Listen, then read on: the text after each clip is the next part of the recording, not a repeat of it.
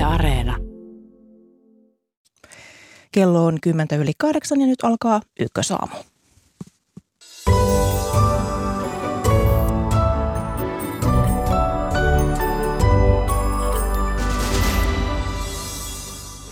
Suomi ja Ruotsi etenevät NATO-hakemuksessaan yhtä jalkaa. Aamun ensimmäinen vieraamme on puolustusvoimien komentaja Timo Kivinen, jolta kysymme millaisia ovia Suomen NATO-päätös meille avaa.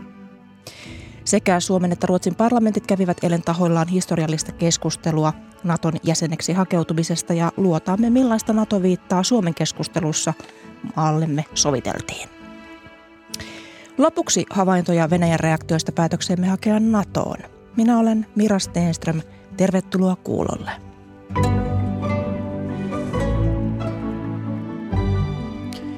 Aluksi Ruotsiin, sillä tasavallan presidentti Sauli Niinistö tekee tänään ja huomenna puolisonsa Jenni Haukion kanssa valtiovierailun Ruotsiin. Vierailun asialistalla ovat muun muassa Suomen ja Ruotsin turvallisuuspoliittiset valinnat, maiden puolustusyhteistyö ja vihreä siirtymä. Tukholmassa on toimittajamme Pirjo Auvinen. Hyvää huomenta Pirjo. Hyvää huomenta. Sekä Suomessa että Ruotsissa parlamentit tosiaan kävivät eilen tahoillaan keskustelua turvallisuuspolitiikasta eli käytännössä Natosta ja Ruotsi päätti eilen hakea NATO-jäsenyyttä. Millaista keskustelua siellä valtiopäivillä kuultiin?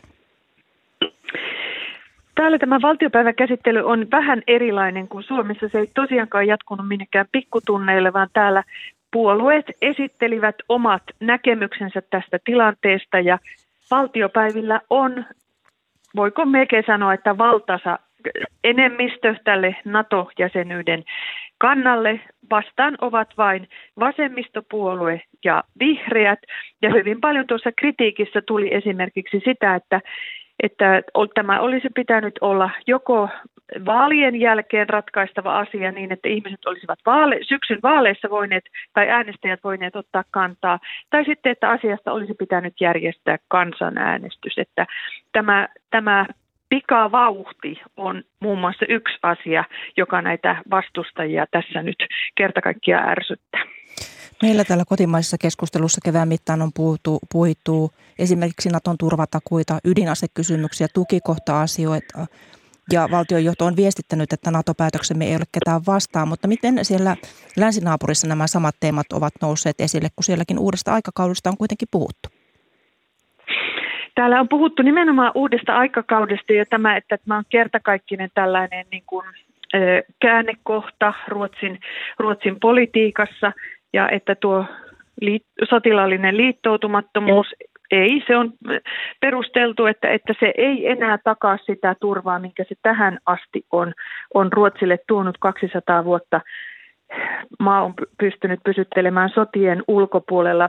Se, mikä tässä NATO-keskustelussa erityisesti on ö, sosiaali, muun muassa sosiaalidemokraatteja kaihertaa, on se, että Ruotsihan on, Ruotsilla on erittäin pitkät perinteet tällaisesta Eh, vahvasta ydinaseiden rajoittamispyrkimyksistä ja politiikasta. Ja nyt, nyt sitten nämä, nämä kriitikot sanovat, että nyt Ruotsi liittyy järjestöön, jolla on ydinaseita, jolla on käytössään ydinaseita, eli ollaan tekemässä päätöksiä. Ruotsi on tekemässä päätöksiä ydinaseiden käytöstä ja tämä on monelle tiukka paikka. Illalla Turkin presidentti Recep Tayyip Erdogan ilmoitti hyvin kovin sanoin, ettei Turkki tule puoltamaan Suomen ja Ruotsin NATO-jäsenyyttä, niin miten Ruotsin hallitus kommentoi näitä Erdoganin uhkauksia ja, ja myös aiemmin esitettyä vaatimuslistaa? Tämä on mielenkiintoista. Illalla Ruotsin hallitus ei sanonut tästä pihaustakaan, vaikeni kerta kaikkiaan. Ja nyt täällä tulkitaan tätä asiaa niin, että, että nyt Ilmeisesti on niin, että nyt oletetaan, että Naton nykyiset suuret jäsenmaat ikään kuin käyvät tätä keskustelua, keskustelua Turkin kanssa ja, ja samaten Naton pääsihteeri Jens Stoltenberg on jo, on jo, sitä, on jo keskustellut Ruotsin, äh, Turkin, Turkin ulkoministerin kanssa, että tämä ikään kuin nyt ilmeisesti Ruotsi, Ruotsi on päättänyt niin, että se ei hakijamaana lähde tähän, lähde tähän sananvaihtoon. Ja tässähän on ollut jo aikaisempina päivinä muun muassa ulkoministeri on, on sanonut, että tässä on ollut kertakaikkiaan väärin käsityksiä ja väärin ymmärryksiä Ruotsin ja Turkin välillä. Suomi ja Ruotsi ovat etenemässä tähän NATOon yhtä jalkaa. Jäsenhakemukset ollaan siis jättämässä yhtä aikaa ja tämä jättö Brysselissä voisi ajoittua jopa presidentti Sauli Niinistön tämän valtiovierailun ajalle. Pääministeri Sanna Marin sanoi eilen illalla lähtevänsä siitä, että olemme tänä vuonna Naton jäseniä, niin minkälaista jäsenyysaikataulua siellä Ruotsissa on hahmoteltu?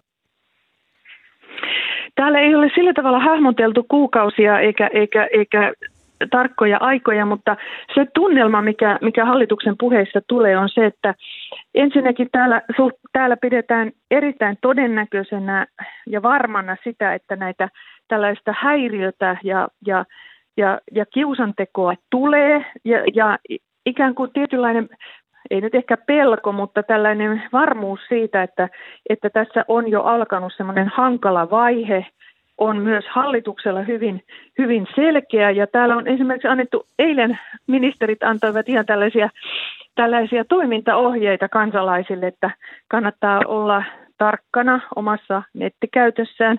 Ja jos on jollakin tavalla tekemisissä puolustuksen kanssa, niin silloin pitää olla erityisen tarkkana, että mitään tietoja ei ikään kuin ole vahingossakaan levittämässä. Että tämä, tämä pelko tästä, tästä herkästä vaiheesta nyt, se on sel, selvästi voimakkaampi. Ja tässä hallitushan ilmoitti samalla, kun se ilmoitti, että, että Ruotsi liittyy NATOon, niin ilmoitti, että se tuo pikavauhtia valtiopäiville tällaiset lakimuutokset, joiden perusteella Ruotsi sallii sotilaallisen läsnäolon maassaan myös muille kuin Suomelle. Suomen kanssa tällainen sopimus on ollut, mutta nyt se halutaan laventaa niin, että, että se koskisi myös NATO-maita ja EU-maita.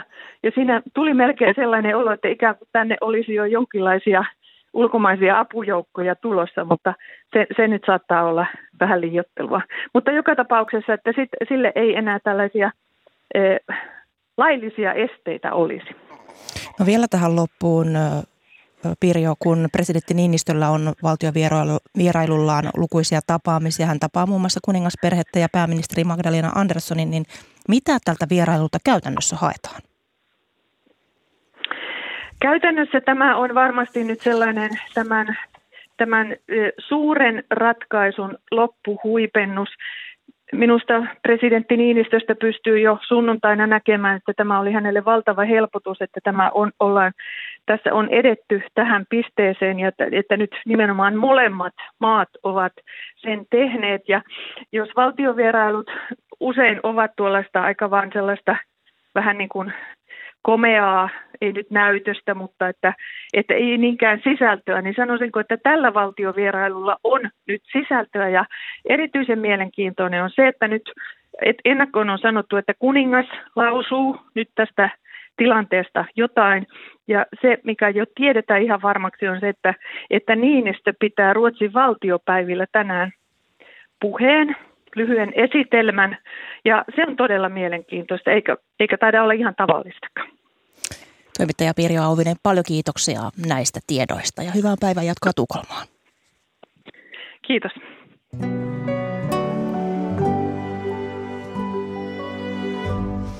Edellä kuultiin terveiset Ruotsista, joka on siis Suomen tavoin hakeutumassa Naton jäseneksi. Miten Suomen puolustusvoimissa nähdään uusi aikakausi, aikakausi maamme historiassa? Tervetuloa lähetykseen puolustusvoiman komentaja Timo Kivinen. Huomenta. Huomenta. Kiitoksia kutsusta. Tuossa äsken kuultiin tosiaan, että Ruotsin hallitus on tuomassa lakimuutoksen valtiopäiville, jonka myötä ulkomaisen sotilasvoiman läsnäolo sallitaan Ruotsissa. Mikä tilanne on tältä osin Suomessa?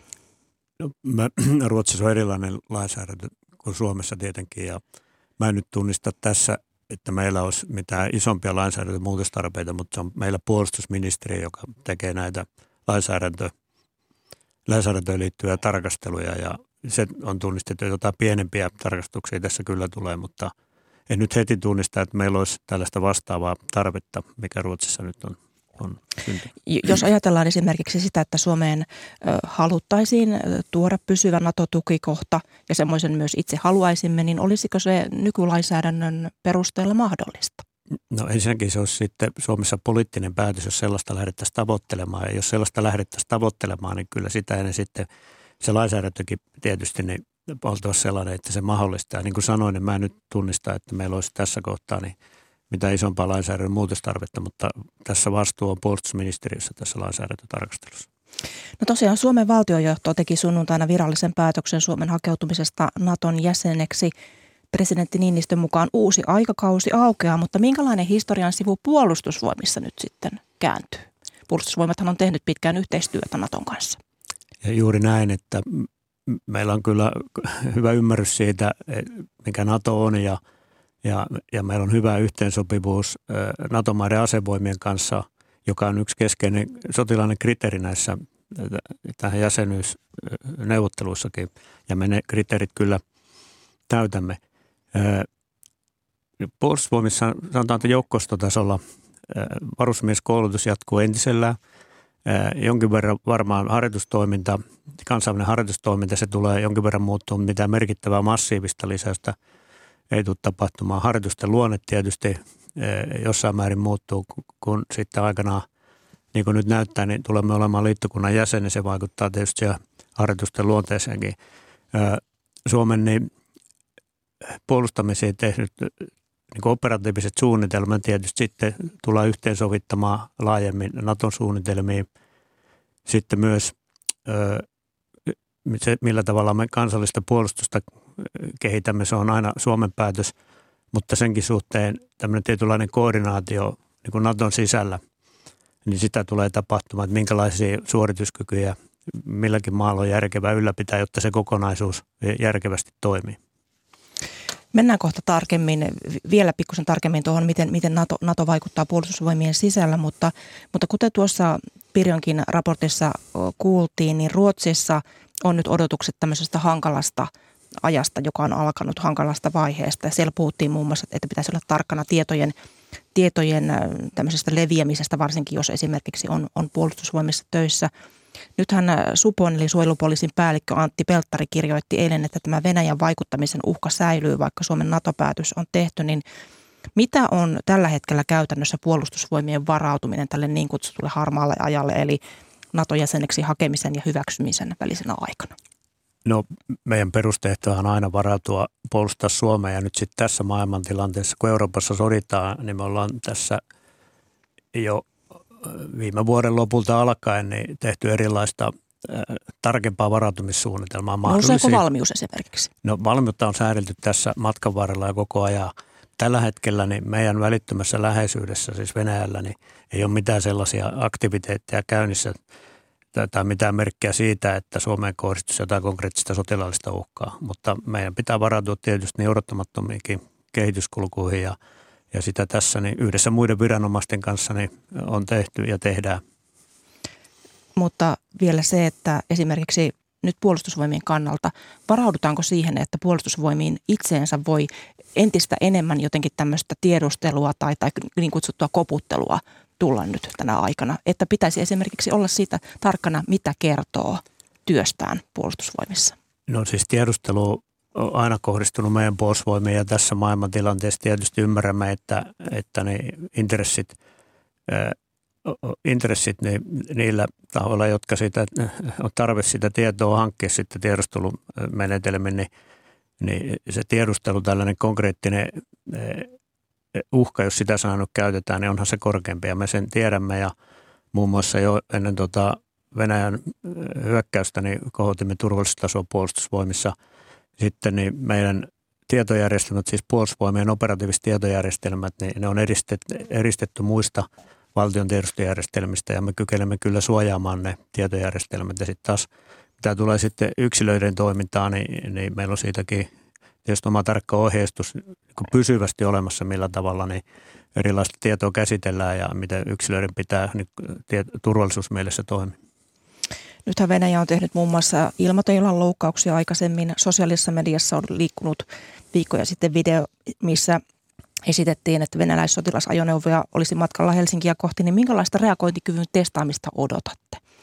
No, Onko se tällainen esimerkiksi valetieto tai tämän tyyppinen? No niin kuin sanoin tuossa aikaisemmin, niin mitään merkkejä tällaista suorasta konkreettista sotilaallista toimista ei ole, mutta, mutta niin, sanotaan näitä kybertoimintaympäristössä ja sitten ehkä tämä hankala termi, mutta tämmöistä informaatioympäristössä, niin siellä erilaista vaikuttamista ja koputtelua, jos sitä termiä nyt käytetään, niin sitä on tässä jo tapahtunut, niin kuin, niin kuin itsekin totesit, ja, ja siihen pitää varautua, että sitä tässä matkan varrella niin tulee lisääkin. No, presidentti Vladimir Putin sanoi eilen, että Venäjällä ei ole ongelmia Suomen ja Ruotsin kanssa, joten Naton laajeneminen näihin maihin ei ole suora uhka Venäjälle, mutta hän totesi kuitenkin, että sotilaallisen infrastruktuurin laajentaminen näihin maihin aiheuttaa epäilemättä vastareaktion, niin miten tulkitset presidentti Putinin sanoja, että mitä hän tarkoittaa tällä sotilaallisen infrastruktuurin laajentamisella? No, jos katsotaan että mikä tässä muuttuu Pohjolassa, että Suomi ja Ruotsi, jos NATO-jäseniksi liittyvät, niin kyllä se tätä sotilaallista asetelmaa tietenkin silloin muuttaa. Ja siellä Venäjällä, niin se on ihan luonnollista, että siellä se sotilaallista suunnittelua sitten sen mukaan säädetään, joka, joka voi liittyä myös siihen, että, että pidemmällä aikavälillä he jollain tavalla muuttaa omia joukkoryhmityksiäkin. Ja, mutta se, minkä tavalla sitten tämä Suomen tuleva jäsenyys, ja siltä se nyt näyttää, että jäseniksi mennään, vaikka tässä vielä jäsenyysprosessin aikana saattaa erilaisia kuoppiakin olla, niin, niin se tuleva jäsenyyden luonne tietysti vaikuttaa pitkälti myös siihen, että millä tavalla niin Venäjä sitten siihen reagoi, niin tulkitse vähän tätä taustaa vasten tätä, tätä kommenttia tai lausuntoa. Pelkääkö siis että Venäjä, että meille tulisi Naton tukikohta? Tarkoittaako no, se sitä esimerkiksi? No varmaan Venäjän intressissä on toimia niin ja vaikuttaa siihen, että Suomeen ei tulisi tällaista mm. tukikohtaa, mm. että sellaista varmaan tällaisella lausunnolla tavoitellaan, mutta pitää muistaa se, että Suomi tekee tietysti omasta lähtökohdista omat itsenäiset päätökset kaikissa tilanteissa.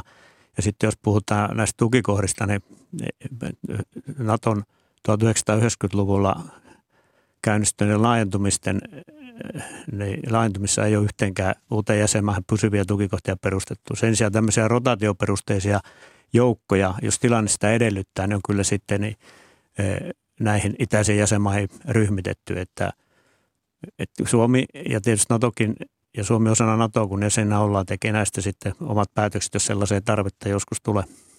Suomella on Venäjän kanssa yhteistä valtionrajaa reilut 1300 kilometriä ja, ja valtionjohdon mukaan siis tämä Suomen NATO, NATO-jäsenyys ei ole suunnattu ketään vastaan, mutta lisääntyvätkö itärajalla jännitteet tämän Suomen NATO-jäsenyyden myötä, kun tämmöistä lisäaidoitustakin on spekuloitu julkisuudessa? No, mä en tätä jännitesanaa siihen raja-aitaan sellainen liittäisi, että tässä on kysymys niin rajaturvallisuudesta ja – ja se on tietysti muiden viranomaisten, siis rajavartiolaitoksen vastuulla, Kyllä. että puolustusvoimien, vaikka toki rajavartiolaitoksen yksi tehtävä on myös sotilainen maanpuolustus. Että, että se, mutta kyllä tässä varmasti sellainen aika ainakin lyhyeksi aikaa syntyy, että, että tota, Venäjä tulee seuraa sitä Suomen nato luodetta ja jos se jännite tarkoitetaan, jännitteellä tarkoittaa sitä, niin kyllä tässä semmoinen tilanne varmaan syntyy. Tässä on myös keskusteltu Ahvenanmaan asemasta paljon julkisuudessa, niin mitä ajattelet Timo Kivinen, olisiko tämän NATO-jäsenyyden myötä niin Ahvenanmaan demilitarisointia mietittävä jotenkin uudelleen?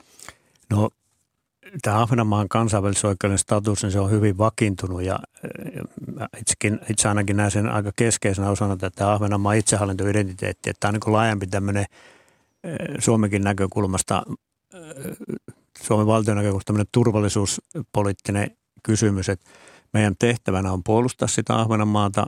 Se, se, siihen me olemme tehneet suunnitelmat ja varautuneet tässä nykytilanteessa ja näin myös sitten NATO-jäsenä. Miten sitten pidemmällä aikamailla mahdollisesti Ahvenanmaan status kehittyy, niin se on niin laajempi kuin sotilaallinen kysymys. Mennään sitten tähän puolustusvoimien sisäiseen NATO-vaikutuksen. Tuossa jo, tuossa jo kerroitkin, että miten se vaikuttaa esimerkiksi varusmies palvelukseen, mutta, mutta tässä valtioneuvoston NATO-jäsenyysselonteossa kuvataan, että tämän jäsenyyden myötä NATO-asioiden parissa työskentelevää, työskentelevää henkilöstöä olisi vahvistettava muun, muun muassa puolustusvoimissa, monissa muissakin paikoissa, mutta puolustusvoimissa, niin minkälaisia uramahdollisuuksia NATO tuo mukanaan ö, sotilas- ja siviilihenkilöstölle? No ensinnäkin voi todeta näin, että jo meillä on tässä kumppanivaiheessa ollut nato sotilasrakentaissakin henkilöstöä, mutta se määrä tulee tietysti merkittävästi lisääntymään. Ja nyt tässä alkuvaiheessa vielä jo jäsenyysprosessin aikana niin meidän pitää lisätä, lisätä muun muassa Brysselissä meidän kansallisessa NATO-edustussa henkilöstöä. Mutta sitten pidemmällä aikavälillä niin se väkimäärä tulee lisääntymään, henkilöstömäärä, mutta siihen menee aikaa, että tämä on niin vuosien aika siihen, että me lisäämme siellä henkilöstöä sillä tavalla, kun sitten aikanaan Naton kanssa yhdessä katsotaan, mikä se meidän kontribuutio siellä Naton yhteisessä sotilasrakenteessa tulee, tulee olemaan. Kyllä tässä niin henkilöstö enemmän tulee olemaan ulkomaan tehtävissä, mitä meillä tällä hetkellä on siellä, siellä Naton puolella. Koulutetaanko kantahenkilökuntaa siis lisää? No, kyllä me säädetään myös meidän henkilöstökoulutusvolumeja sen takia, mutta ne on maltillisia, koska tämä on tietysti pidemmän aikaväli asia, niin kuin tuossa äsken, äsken sanoin. Mikä on, on sitten, missä olisi käytännössä Suomen NATO-johto? Olisiko se pääesikunnassa vai missä? Niin siis meillä ei ole erillistä Suomen kansallisen puolustuksen ja NATO-johtoa, vaan, vaan Suomen puolustusta tietysti johdetaan, siis kun esikunnista puhutaan, niin se on pääesikunnassa. Ja, ja niin kuin tuossa aikaisemmin sanoin, niin, niin tota, sitten se, kun jäsenenä nyt mitä ilmeisemmin aikana ollaan, niin se Suomen puolustus yhteensovitetaan sitä laajemmin Naton suunnitelmiin ja pääesikunta on se paikka, jossa, joka ohjaa ja johtaa sitä yhteensovittamista. Miten sinun oma roolisi muuttuu puolustusvoimien komentajana no, NATO, e- Naton myötä? Säilyy edelleenkin Suomen puolustusvoimien komentajana, että, että toki sitten niin kokouksia tulee lisää, koska sitten olen myös jäsen Naton sotilaskomiteassa, johon muuten minut on kutsuttu. Meillä on torstaina, äh, torstaina kokous ja Suomen ja Ruotsin kumppanimaina on tietty osio siihen kokoukseen kutsuttu, että on siellä aikaisemminkin oltu kumppanin roolissa, että ei ole sinänsä tuo ole uusi kokemus. No, huoltovarmuuden kannalta työnantajat, niin kuin tärkeät työnantajat, niin voivat varata työntekijöitään omaan käyttöönsä poikkeustilannetta, kuten esimerkiksi sotaa varten, eli tehdä tämmöisen niin sanotun henkilövarauksen, ja näitä varauksia on Ylen tietojen mukaan tehty aiempaa enemmän, niin mistä se sinulle kertoo? Minusta se kertoo siitä, että nämä yritykset ne ottaa vakavasti oman roolinsa tässä huoltovarmuudessa ja haluavat varmistaa sen, että kykenevät myös kriisioloissa sen oman tehtävänsä toteuttaa – ja meillä on siihen ihan omat säännönsä ja se lähtee laista, että millä, millä, mitkä on ne perusteet, jolloin tämmöinen eh, vapautus voidaan sitten näistä sotilastehtävistä antaa. Naton myötä Suomi osallistuisi syvempään tiedusteluyhteistyöhön. Pääseekö Suomi Naton jäsenenä sellaiseen tiedustelutietoon käsiksi, jota meillä ei tällä hetkellä ole? Joo, kyllä se avaa sitä tiedusteluyhteistyötäkin syvemmälle. Nyt pitää muistaa, että tässä kevään aikana ne me ollaan jo sitten tiivistetty tämä Modalities of Strength and Interaction, MSC-prosessihan tässä avattiin meillekin ja, ja tämä tietojenvaihto on tässä syventynyt, mutta sitten varsinaisena jäsenenä, niin kyllä tietojenvaihto syvenee ja, ja on osa tätä eh, sitten tulevaa, mitä ilmeisemmin tulevaa NATO-jäsenyyttä. Mitä tiedustelutietoa tai osaamista Suomella on, jota Natolla ei ole tällä hetkellä? No sanoisin näin, että se on varsinaisesti mitä heille ei ole, niin ehkä meillä ei nyt juuri sellaista laajassa kuvassa, mutta meillä on ymmärrystä tuosta Venäjästä niin, jo vuosikymmenten niin takaa ja sitten tämä geopoliittinen sijainti antaa tietysti meille edellytykset niin ihan tiedustelutiedon hankintakin eri tavalla kuin ehkä sitten jostain muusta maasta. No, Suomi liittyisi myös Naton yhteiseen ilma- ja ohjuspuolustusjärjestelmään, osallistuisi yhteisen ilmatilannekuvan ja meritilannekuvan vaihtoon, niin mikä olisi sitten tämä, tämä käytännön muutos nykytilanteeseen? No, mikä paranee tarkalleen no, ottaen? Niin nykytilanteessahan me ei jaeta kansallisesti muodostettua ilma- ja meritilannekuvaa sinne NATO-maille eh, sellaisena ja sitten jäsenyyden myötä näin tultaisiin tehtämään vastikkeeksi. Me tietysti saisimme sitten eri NATO-maista muodostetun Naton yhteisen ilma- ja meritilannekuvan. Että tämä siinä käytännössä muuttuu. Se on se, mitä, mitä, mitä tavoitellaan. Mm.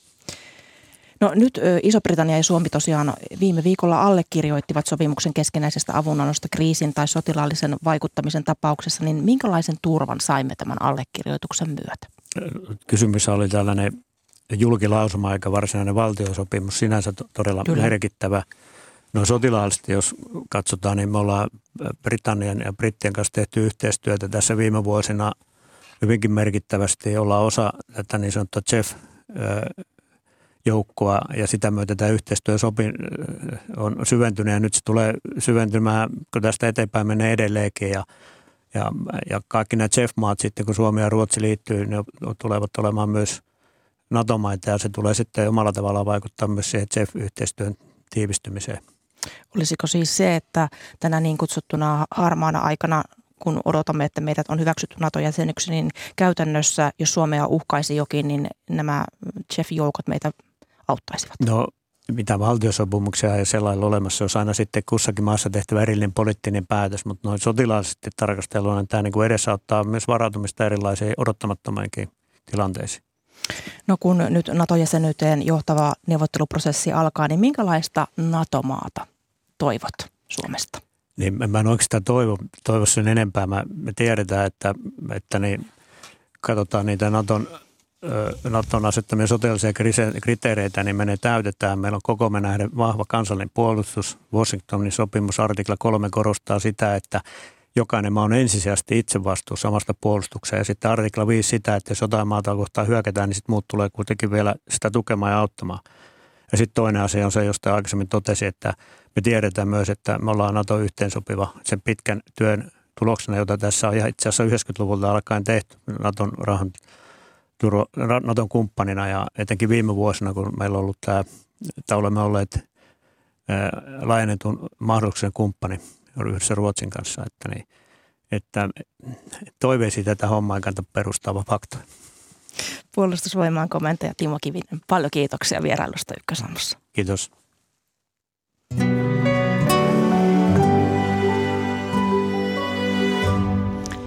Kello on 8.36 ja NATO-asioilla jatketaan tässä lähetyksessä. Kohta ääneen pääsevät tutkijat, jotka tarkastelevat eduskunnan NATO-keskustelun sävyjä. Lähetyksen lopuksi kuulemme, millaisia reaktioita hakemuspäätös on herättänyt itänaapurissa. Suomen hakemuspäätös siis. Suomen eduskunta siis keskusteli aamuyöhön asti Suomen NATO-jäsenyydestä ja nyt sitten katsotaan, minkälaista NATO-viittaa Suomelle sovitellaan. Tervetuloa lähetykseen historian professori Henrik Meinarer Helsingin yliopistosta. Hyvää huomenta. Huomenta. Ja hyvää huomenta ja tervetuloa politiikan johtava asiantuntija Erkka Railo Must Read Mediasta. Huomenta. Hyvä, hyvää huomenta. Niin tosiaan presidentti, pääministeri ja suurin osa kansanedustajista on jo ilmaissut kantansa tämän NATO-hakemuksen jättämisestä. Erkka Railo, mikä on vielä tänään jatkuvan tuon eduskuntakäsittelyn merkitys?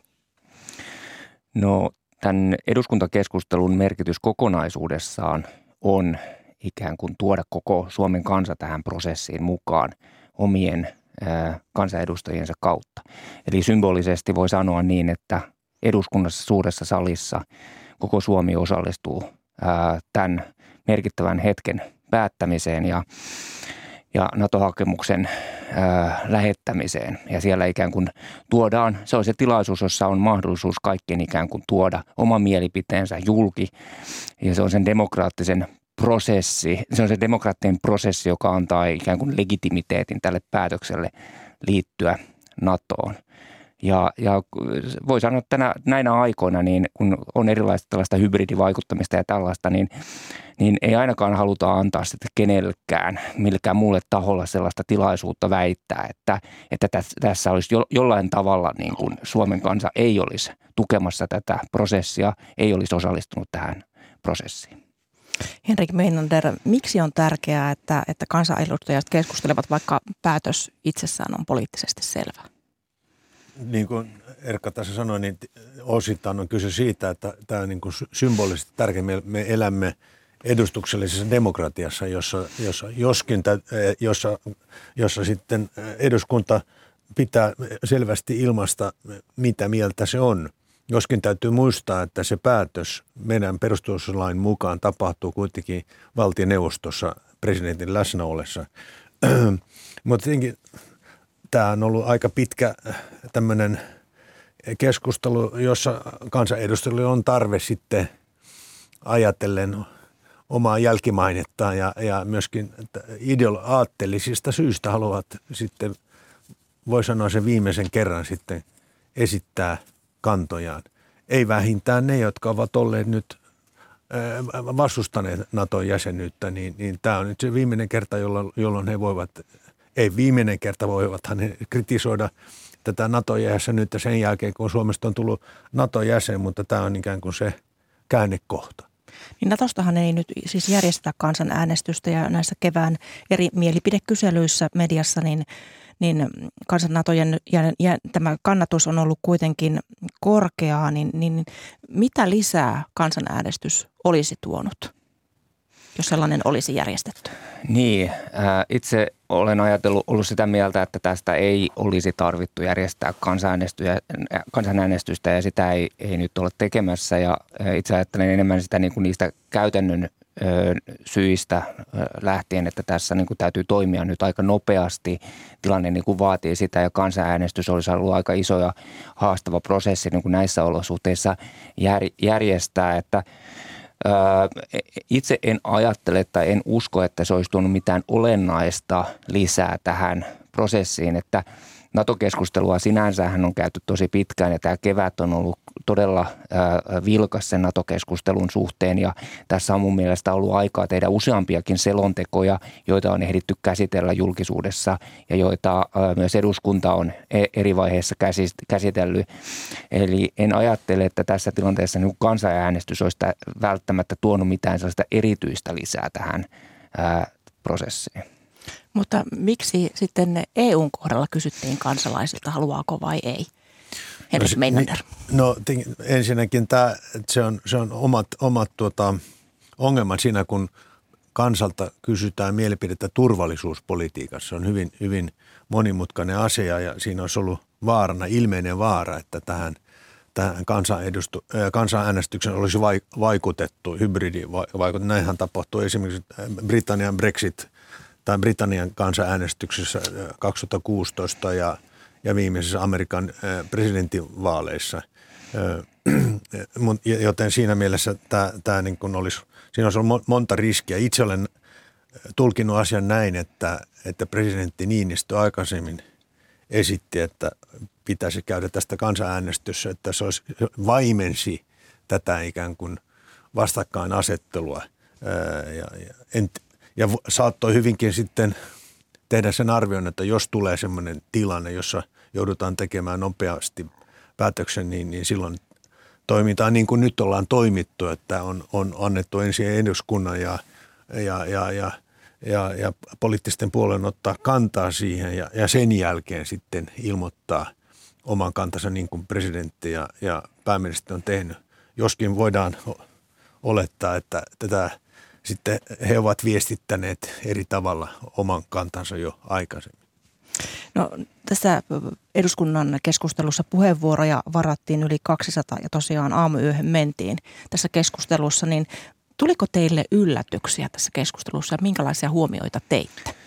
No itselleni ei niin kuin suuria yllätyksiä ei tullut, mutta se mikä tässä ehkä kiinnitti kiinnitti huomiota siihen, että, että keskustelun sävy oli hyvin rauhallinen ja maltillinen ja siinä haluttiin ikään kuin korostaa tavallaan sitä, että, että Suomi ei tällä päätöksellä uhkaa ketään. Eli, eli se, se toistui niin kuin näissä puheenvuoroissa – että korostettiin, että ollaan liittymässä puolustusliittoon, joka ei uhkaa ketään. Ja samalla haluttiin niin kuin painottaa sitä, että Suomi ei muuta sitä ulkopolitiikan peruslinjaa siinä mielessä, että Suomi on edelleen maa, joka pyrkii rauhanomaisiin niin kuin suhteisiin kaikkien muiden maiden kanssa, kaikkien naapureidensa kanssa ja, ja on yhteistyökykyinen ja rakentava kansainvälinen, kansainvälisen politiikan toimija. Sitten samaan aikaan on kiinnostavaa myös sitten samaan aikaan myös se, että miten sitten myös samaan aikaan korostettiin näitä, tätä historiallisuutta, tätä murrosta, joka tässä tapahtuu. Eli siinä sitten samaan aikaan korostettiin sitä, että nyt on tapahtunut jotain aivan olennaista, eli tietysti tämä Venäjän hyökkäys Ukrainaan. Ja sitä kautta sitten haluttiin niin perustella sitä, että minkä takia nyt tämmöinen ää, aika raju, tavallaan aika iso muutos aikaisempaan verrattuna on, on tehtävä, eli että on liityttävä puolustusliittoon. Eli tässä on kaksi, samaan aikaan painotettiin tätä jatkuvuutta ja sitten myös tätä ää, muutoksen niin kuin pienuutta tai vähäisyyttä aikaisempaan verrattuna. Joo, se on, se on tärkeä. Ja kun tätä juuri Suomen rau, rauhantahtoisuutta on korostettu eduskunnassa, niin se on selvää, että tämä viesti on myöskin ajateltu eh, Venäjän suuntaan. Eh, eli, eli suomalaiset kokevat varmaan suuri enemmistö, että tällä, tällä ei pyritä siihen, että, että meidän naapurussuhde Venäjään siis pysyvästi eh, vaurioituisi, vaan, vaan presidentti Niinistöhän soitti viime lauantaina Putinille ja, ja hänen, hänen selostuksensa siitä keskustelustahan oli, että se oli hyvin, hyvin aasiallinen. Mutta tietenkin se on näin myös, että sehän on historiallinen päätös, joka nyt on, on tehty, tai se tehdään nyt tän, tänä iltapäivänä ymmärtääkseni. Presidentti Niinistö pitää puheen Ruotsin eduskunnassa Suomen aikaa kello 14 ja, ja siinä yhteydessä siis tämä Suomen hakemus lähetetään siis, kun hän on Ruotsin maanperällä. Se on hyvin symbolisesti tärkeää. Voi sanoa, että dramaturgisesti hyvin, hyvin hoidettu koko tämä juuri idea, että Suomi ja Ruotsi hakee, hakee yhdessä tätä jäsenyyttä, joka, joka helpottaa molempien maiden tätä, tätä prosessia. Sitten kun puhutaan sitä historiallisesta niin päätöksestä, niin tietenkin se on sellainen, mutta toisaalta täytyy korostaa, että onhan tätä käyty jo vuodesta 1992 asti. Nämä, nämä Hornet-hävittäjät, jotka silloin ostettiin, se oli ensimmäinen askel kohti NATOa, vaikka silloinen valtiojohto väitti, että se oli puhtaasti aseteknologian päätös. Ja sen jälkeen on otettu tasaiseen tahtiin, niin kuin tässä aikaisemmin puolustusvoimien komentaja korosti, joten kaikki on ikään kuin jo pöytään jo katettu. No tähän turvallisuuteenhan siihen liittyy salaista tietoa, joka on vain keskeisillä päättäjillä, niin miten paljon eduskunnan ja kansan mielipide NATO-hakemuksesta on päättäjien kannanotoista riippuvainen ja, ja heidän luottamuksensa varassa? Mitä tarkoitat luottamuksella? Siis se, että luotetaanko päättäjiin vai ei, keskeisiin päättäjiin, jos keskeisillä päättäjillä on paras tieto näistä turvallisuusasioista, koska heitä informoidaan Suomessa parhaiten. Niin siis kyllä t- tässäkin prosessissa, tässä NATO-hakemusprosessissa, niin tässä on menty sillä tavalla tavallaan oikein, että että kansan mielipide muuttui ensimmäiseksi ja sen jälkeen päättäjät totesivat, että näin on käynyt ja mm, päätyivät sitten niin kuin samaan tilannearvioon kansalaisten kanssa siitä, että tämä Venäjän hyökkäys Ukrainaan niin muuttaa tätä kansainvälispoliittista tilannetta sillä tavoin, että nyt NATO-jäsenyyttä täytyy ryhtyä harkitsemaan ja sen jälkeen päätettiin hakea. Eli tässä suhteessa niin kuin ajattelen, että kyllä kansalaiset varmaan poliittisiin päättäjiin tässä tilanteessa luottaa, kun tämä prosessi, varsinkin kun tämä prosessi on ollut tämän, tämän mallinen. Niin, Henrik Meinander, sinä olet historioitsija ja sanoit aiemmin STTn haastattelussa, että pidät NATO-jäsenyyshakemuksen johtavaa prosessia EU-päätöstä avoimempana, koska nyt asioista on puhuttu niiden oikeilla nimillä. Niin mitä tarkoitat sillä? No se EU-kansanäänestyksessä 1994 niin, niin valtionjohto korosti sitä, että kyseessä oli lähinnä talous, poliittinen valinta – kun taas useimmille suomalaisille oli ilmiselvä myöskin vielä enemmän turvallisuuspoliittinen valinta. Ja täytyy muistaa, että 1994 oli vain kulunut kolme vuotta siitä, kun Neuvostoliitto oli hajonnut. Ja Suomi oli voinut sitten luopua tästä YA-sopimuksesta. Nyt on, on puhuttu koko ajan siitä, mitä tämä todella, mihin se, se, se johtaa. Ja, ja siinä mielessä tämä on, on aivan selvästi erilainen samanlainen. Tämmöinen prosessihan oli 1948, eli, eli silloin, silloinhan, silloinhan kansalta ei kysytty mitään. Jos silloin olisi kysytty, niin järjestetty kansan äänestys, niin voi olla ihan varma, että... Eli kun solmittiin YYA-sopimus. Niin, silloin kun solmittiin mm. YYA-sopimus, että, että kansa olisi äänestänyt sitä vastaan, että se ratkaiseva asia oli se, että, että voitiin ennakoida tai nähtiin, että valtiojohti tuki tukee nyt tätä NATO-jäsenyyttä. Tätähän jo arvaltiin jo 1990-luvulla, siis Max Jakobson, joka oli huomattava di- diplomaatti ja journalistin, hän, hän, hän, hän korosti sitä monen kertaan, että siinä vaiheessa, kun presidentti alkaa kannattamaan avoimesti NATO-jäsenyyttä, niin kansa siirtyy hänen kannalle. Nythän tähän, tähän NATO-jäsenyysprosessiin on, on, on tullut yksi tällainen sivujuonne, nimittäin Ruotsin ja Suomen diplomaatteja on määrä matkustaa lähiaikoina Turkkiin selvittämään Turkin vastalauseita Ruotsin ja Suomen NATO-jäsenyydelle ja Turkin presidentti Recep Tayyip Erdogan toisti eilen, että Turkki ei tule puoltamaan Ruotsin ja Suomen NATO-jäsenyyttä. Niin miten vakava kannanotto tämä on, kun jäsenyyshakemusta ei ole edes vielä jätetty? No itsekin olen näiden mediatietojen varassa tässä, mutta tietysti se kuulostaa vakavalta ja tässähän on koko ajan niin kuin Suomen ulkoministeriö ja tasavallan presidentti kaikki ovat pyrkineet siihen, että tämä prosessi tästä hetkestä, kun hakemus jätetään siihen hetkeen, että on saatu kaikki ratifioitua, niin olisi mahdollisimman lyhyt. Ja tämä tietysti tarjoaa nyt sitten opportunistiselle maalle niin kuin tilaisuuden tehdä sitten politiikkaa. Ja tässä on nyt veikkailtu sitä, että tämä saattaa olla sisäpolitiikkaa, että sillä palvellaan niin Erdoganin omia kannattajia, mutta se on myös mietitty, että se voi saattaa olla joku keino yrittää lypsää ehkä Yhdysvalloilta jotain myönnytyksiä, tai tämä, että tämä, tavallaan tämä viestin kohde on kokonaan toinen kuin oikeastaan Suomi ja Ruotsi.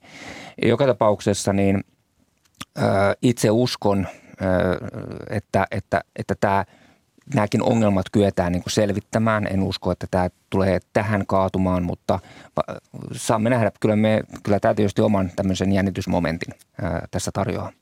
Niin Henrik Meinander, kun Suomen päättäjien mukaan Turkki on tässä kuitenkin muuttanut näkemystään, niin, niin mikä siinä voi olla taustalla? Voiko olla tämmöinen niin kutsuttu iltalypsy-ajatus ajatus siinä sitten? Kyllä se on aika, aika todennäköistä ja, ja todennäköisesti myöskin Turkki saa jotain, jonkinlaisen hyvityksen siinä, jos se nyt, en tiedä, jos se liittyy tähän, tähän Turkin ja Yhdysvaltain tähän kiistaan. Tässä on lähinnä syytetty Ruotsia siitä, että Ruotsi on tukenut kurdioppositiota. Se on aika monimutkainen koko se, se, se kuvio siinä ja asiat voi kääntyä. Täytyy muistaa kuitenkin, että Yhdysvaltain ääni tässä – Natossa on, on niin voimakas, että, että kyllä se ennemmin tai myöhemmin kyllä kääntyy siihen, että Suomi, Suomen jäsenyys hyväksytään. No, tätä Suomen NATO-jäsenyyttä jäsenyyttä on kuvailtu käytännölliseksi valinnaksi, niin jos, jos palataan tuohon eiliseen mm, yön pikkutunneille venyneeseen eduskuntakeskusteluun, niin miten paljon ideologia siellä pilkahteli näissä puheenvuoroissa? Öö, No siinäpä se, sitä yritettiin ikään kuin piilottaa, sitä ideologiaa. Mun mielestä nimenomaan tässä tavoiteltiin sellaista niin kuin pragmaattista ää, puheenvuoroa ja itse niin kuin mietin niitä kuunnellessani sitä, että, että toistuvasti viitattiin toisen maailmansodan aikaisiin kokemuksiin, että on kiinnostavaa, että sieltä tulee ikään kuin semmoinen jonkinlainen talvisodan yksinäisyyden, yks, yksin jäämisen trauma niin kuin, ää, näiden sukupolvien yli toistuu näissä puheenvuoroissa. Mutta sitten jos mennään tähän, miten tämä ideologia näkyy, niin kyllähän siinä sitten sen verran näkyy tietysti, että vasemmistoliitossa pelättiin sitä, että, että liitytään tämmöiseen ö, läntisen suurvallan Yhdysvaltojen ö, liit, johtamaan liittoon, jossa, jossa sitten on ikään kuin mahdollista, että joudutaan sitten johonkin Yhdysvaltojen sotilaallisiin operaatioihin, joihin me ei haluttaisi sekaantua. Joo, joskin se on näin, että jokainen NATO-maa pystyy sitten arvioimaan, miten se osallistuu näihin mm. operaatioihin. Että kun esimerkiksi Irakin sota syttyi, niin, niin Ranska ja, ja Saksa ei suostuneet osallistumaan tähän ja ei myöskään Afganin sotaan. Että tässä on var, varmaan aika paljon semmoisia traumoja tai tämmöisiä ideologisia jännitteitä taustalla, jotka kaikuja kylmän sodan ajalta ja semmoista anti, amerikkalaisuutta. Täytyy kuitenkin muistaa, että NATO turvasi Länsi-Euroopan yhdentymisen ja mahdollisti myöskin länsi-eurooppalaisen ja pohjoismaisen hyvinvointivaltion synny, koska ilman, ilman tätä suojaa niin, niin tilanne olisi ollut hyvin paljon vaarallisempi koko Euroopassa.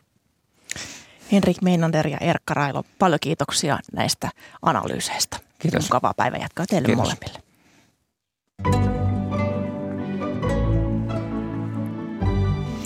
Sitten luomme katsetta Venäjään, joka pitää Suomen ja Ruotsin hakeutumista NATOon erehdyksenä, jolla on pitkälle meneviä seurauksia. Näitä Venäjän reaktioita on seurannut ulkomaan toimittaja ja heinäkuun alussa Venäjän kirjeenvaihtajana aloittava Heikki Heiskanen. Tervetuloa ja hyvää huomenta. Hyvää huomenta. No näitä NATO-asioita on meillä meillä jo toista viikkoa peräkkäin pääuutisina seurattu, mutta miten tarkkaan itänaapurissa tätä Suomen prosessin etenemistä on, on seurattu ja minkälaisia äänenpainoja sieltä on kuultu? Tokihan tätä on siellä, siellä varsin tarkasti seurattu. Ei kyllä ihan niin räjähtävän suuresti Venäjän mediassa kuin ehkä olisi voinut odottaa.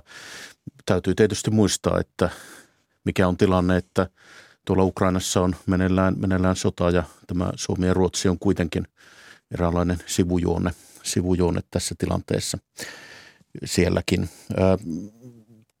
Toki, toki nyt tämä kiinnostus kasvaa, mitä pidemmälle tämä prosessi etenee ja, ja sitä seurataan Venäjän pääuutisissa. Ja mielenkiintoista on tietysti, että minkälaista kuvaa rakennetaan, eli, eli tavallaan yritetään ohittaa se asia, että, että tämän, tämän prosessin näissä täällä Suomessa ja Ruotsissa löi kyllä liikkeelle tämä Venäjän tiukka diplomatia tuolloin vuodenvaihteessa ja sitten tämä hyökkäys Ukrainassa. Eli tavallaan koko ajan sanotaan, että tässä on kyse Yhdysvaltain painostuksesta. Yhdysvallat ajaa Suomea, Ruotsia ja NATOon.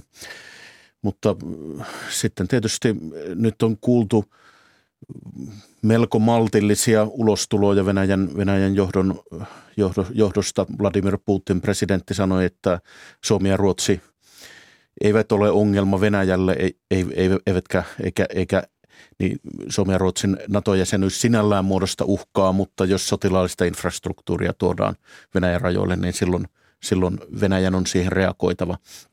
Eli, eli kommentointi virallisista, virallisesta suusta on ollut melko maltillista tai odotettua.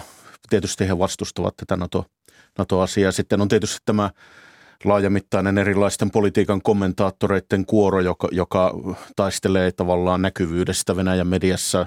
Sieltä saattaa tulla hyvinkin kovasanaista puhetta eilen tuolla Vladimir Salovjovin äh, keskusteluohjelmassa, joka tunnetaan näistä jyrkistä kannanotoista, niin siellä, siellä eräs politologi sanoi, että, että Suomi on tässä se russofobinen maa ja vertasi Suomea shakaaliin ja sanoi, että Ruotsi on ikään kuin uhri, että Ruotsi tässä joutuu, joutuu tahtomattaan NATOon.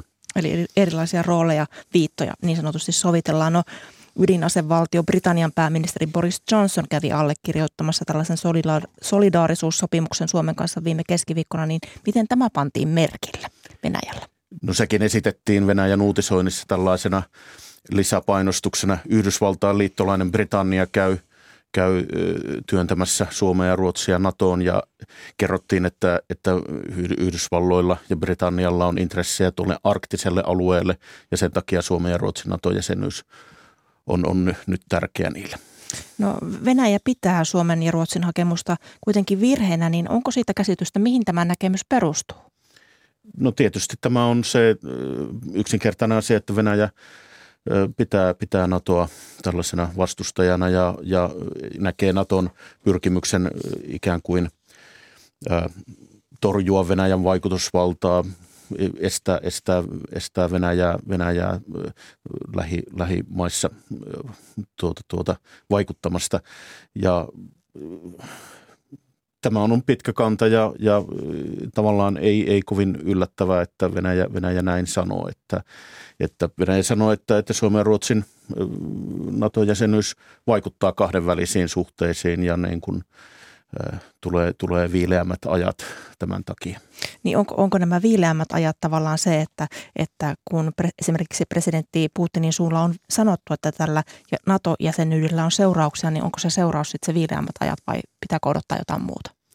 No vaikea sanoa oikeastaan, että mitä, mitä sieltä on tulossa. Nythän tilanne on se, että, että on jo hyvin huonot suhteet siinä mielessä, että EUn jäsenenä Suomi ja Ruotsi ovat osana tätä pakoterintamaa. Taloussuhteet ovat, ovat äh, lähes, lähes romahtaneet. Su, suomalaiset ja ruotsalaiset firmat vetäytyvät Venäjältä ja, ja kauppa, kauppa, kauppa vähenee merkittävästi, että äh, tav- tavallaan tässä ollaan jo huonoissa suhteissa, että, että on sitten vaikea nähdä, että miten, miten tämä tästä sitten kehittyy. Pysy, jääkö tämä pysyväksi tämä tällainen asiantila? Heikki Heiskanen, ulkomaan toimittaja ja, ja tuleva Venäjän kirjeenvaihtaja. Paljon kiitoksia vierailusta Ykkösaamussa. Kiitos. Ja tätä lähetystä ovat valmistelleet kanssani Veera Sinervo ja Veikko Eromäki. Tuottajana on ollut Maria Alakokko ja äänitarkkailijana Marko Vierikko. Kuuluttaja Juha Salomaa. Hyvää huomenta. Huomenta. Minkälaisia ohjelmavaihtoehtoja Ykkösellä on vielä tänään Ykkösaamun jälkeen tarjolla? Esimerkiksi Tiede Ykkösessä puolen päivän jälkeen puhutaan tuosta energiariippuvuudesta ja miten tämä Venäjän hyökkäys on nyt vaikuttamassa näihin asioihin, energia-asioihin – ja energiantuotannon tulevaisuudesta puhutaan myös. Muistojen Boulevardilla aivan kohta on luvassa harvinaisuuksia. Oi, se onkin hyvä vinkki, kannattaa kuunnella. Paljon kiitoksia näistä, Juha. Ykkösaamu päättyy. Minä olen Mira Stenström. Mukavaa tiistaita ja aikamerkin jälkeen uutisiin.